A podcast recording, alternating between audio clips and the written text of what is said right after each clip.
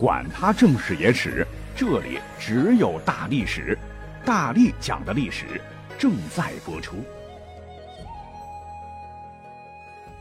大家好，我是大力丸儿，咱们本期呢是五月的最后一期，在此也提前预祝大家六一快乐。我们今天讲的内容呢，同样很有意思哈。你看，我们一直在讲这个穿越小说，以前挺火的一部哈，叫什么《回到古代当王爷》。说阴差阳错间，loser 现代人郑少鹏回到江南四大才子之风流，大如王阳明之心学，贪玩荒唐的朱厚照所在的大明正德年间，用掌握的现代知识，在各种各样的人物中周旋，东厂西厂内厂外廷纠纷，代替天巡守清除贪官。又击破倭寇，屈鞑靼，大操弗朗基，开海禁，移民西伯利亚等等啊，实现了人生的高光时刻。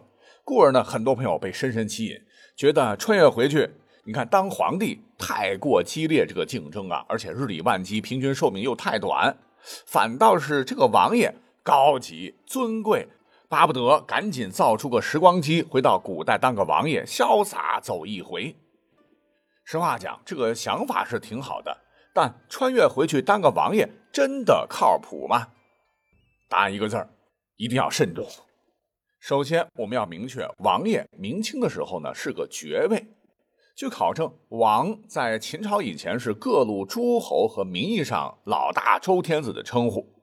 直到秦始皇一统天下以后，等爵制度里啊就没有王爵，甚至汉朝恢复了分封制，有了王国，王国老大。叫诸侯国王，他也不是王爷。那么王爷这种称呼，真正历史上出现，应该是到了魏晋时才设置了这样的王爵。而且呢，有两种：高配版和低配版。高配版等级较高，一般是封予宗室的亲王，如吴王、楚王、赵王、燕王等，属于一字王，一般以历史上的国号为名。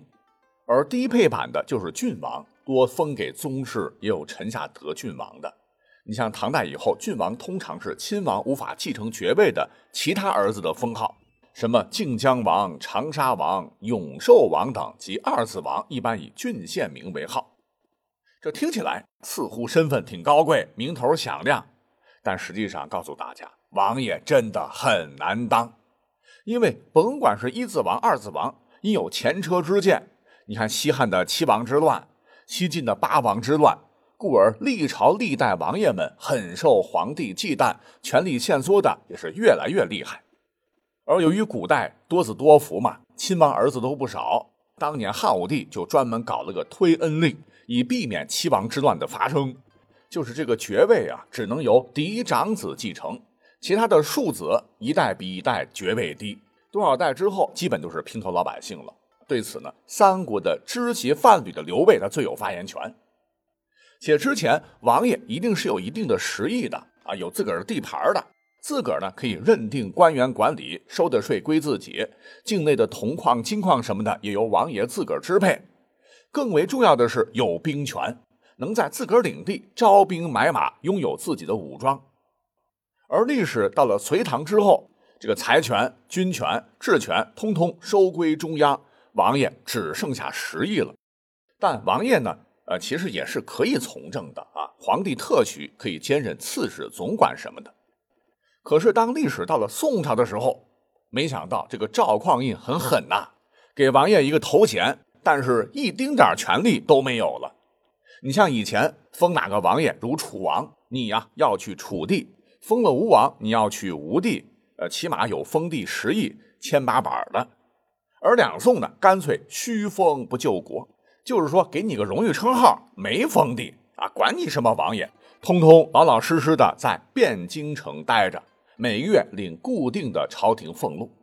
呃，故而呢，我们很熟悉的评书演义里头经常出现的什么八贤王上打昏君，下打奸佞，压根儿就不可能存在。这也就解释了为什么宋徽宗朝的靖康之难，赵氏皇族差点被一网打尽，幸亏是天不亡宋啊，跑了一个赵构。那么等来到了元末明初的时候，哎，王爷歘一下子似乎又回了春呐，福利待遇大大提升不说，还拥有了很大的权力。只因为开国皇帝朱元璋，他呢自比刘邦，而且呢特别爱自己的儿子啊，学刘邦大搞分封。那当时大臣都反对，拿汉景帝削藩导致七国之乱说事儿。可是朱元璋不以为然，认为当年七国绝无故意谋反之心，分封制益处更大啊！觉得只有自个儿的子孙才能真正为朱家江山卖力，跟蒙元残余势力死磕，能尽心的贾府王室。这也使得他将自个儿的二十四个儿子和一个侄孙分封于全国各地，让他们成了藩王的同时，当然也就有了王爵，称呼他们王爷是没有问题的。不过呢，朱元璋毕竟也是老江湖，他也不是没有防备。他曾下旨说：“分封而不欺土，列爵而不临民，食禄而不治世。”说是这么说，由于溺爱自个的儿子啊，王爷们当时还是具有一部分军事上的权力，可以指挥当地的驻军。此外，也可以参与属地的经济。手下当时还配有一个文相，一个武相。文相管地方行政，武相管军队。朱元璋也是睁一只眼闭一只眼，可老朱哪里想到啊，他这是开了历史的倒车，最终导致他死后野心勃勃的燕王朱棣造反成功，发动靖难之役，直接推翻了建文帝的统治，那是骨肉相残，血流成河。而等到明成祖朱棣上台之后，作为对这个制度的最大受益者，立马对分封制一顿大刀阔斧。避免别人有样学样，学他革命成功，故而自他起，明朝的王爷们兵权彻底被收回，所有王爷成年之前不允许离开北京，成年之后马上去封国。到了封国，你就不要以为你自由了哈，不可以随意的走动，只能待在自个儿的王府里边，白纸黑字立下规矩：藩王于城近四十里，就是王爷你要非得外出，也不是说不可以。但最远最远的距离，离自个儿住处王府啊，也只能四十里。如果说王爷啊，非要出一趟小远门，得中央批准不说，还得到当地找地方官，十天之内点三次卯。可以这么说吧，啊，王爷一辈子基本上被圈在巴掌大的地方，几乎跟坐牢差不多了。更可怜的是，这个王爷府里啊，最多只能任用落地的秀才，王爷也不能随便的赏赐下人。王爷也不能随意的喝酒，只有生日那天才行。且王爷家里的孩子出生、取名、读书、识字、冠礼、婚丧、嫁娶、吃喝拉撒，通通得向宗人府报备，让其全权把持。所以你可以想见啊，明朝中后期的王爷不愁吃、不愁穿、不假，但基本上是被豢养了，很多方面哈，连个普通百姓都不如。那这是明朝的，后头呢就是清朝的王爷。哎，没有最惨，只有更惨。话说大清入主中原之后，吸取和总结了历朝历代的经验教训，跟明朝反其道而为之，就有点学赵匡胤，对皇帝的宗亲实行不赐土、不加封国，是从小到大、从生到死都不能离开北京城，除非有圣旨。要知道，清朝的时候，北京可没现在几个地级市大，也就龟缩在二环。王爷一辈子也就在四九城圈着。其实啊，这也不能怪这个清朝皇帝太心狠。清朝建立之初，封了五个对大清贡献极大的汉人异姓王爷。你像是定南王孔有德、靖南王耿仲明、平南王尚可喜、平西王吴三桂什么的，但一个个心怀叵测，都想称霸一方当土皇帝。清廷是好不容易一个个都弄死了。为了有效维护自个儿的统治。除了给蒙古等边疆几个王爷的荣誉衔，所有王爷的编制几乎都给了自个儿一条血脉的爱新觉罗氏，还将王爵列为了一等爵，煞费苦心的为皇族精心设计了十几个等级。那从上到下，我来介绍一下哈，分别是和硕亲王、亲王世子、多罗郡王、郡王长子、多罗贝勒、固山贝子、奉恩镇国公。奉恩辅国公，这些呢被称作入八分。注意，虽然这里头有的爵位它没有“王”这个字，但确实是王爵。你像贝勒就有王和诸侯之意。以上八等为什么叫入八分呢？是源于清军当年入关之前，每战有所虏获，均分为八份，每个旗有资格的贵族按照各自等级参与战利品的分法，反正是一个传承吧。那除了这八级往下呢，还有也被称作不入八分的爵位。你像是不入八分辅国公、镇国将军、辅国将军、奉国将军以及奉恩将军，基本都是清一色的爱新觉罗姓。那为什么说是基本上呢？啊，因为历史上还有一个据说是乾隆私生子的异姓王，唤作福康安，被册封为郡王。可当初清朝的这个皇帝们，他们千防万防，没想到到了康熙末年的时候，爆发了差点动摇国本的九龙夺嫡。因为只有一个皇位，二十个王爷争这个继承权，那有好吗？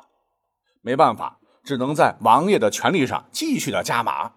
话说清军入关前呢，他们的老祖宗定了宗室立有大功的铁帽子王，分别是李、瑞、玉、肃、郑、庄、仪、恭、纯、庆这十位亲王，以及顺承郡王和克勤郡王，都属于和硕亲王级。可以嫡长子继承世袭罔替，而除了这些铁帽子王外，也不多啊。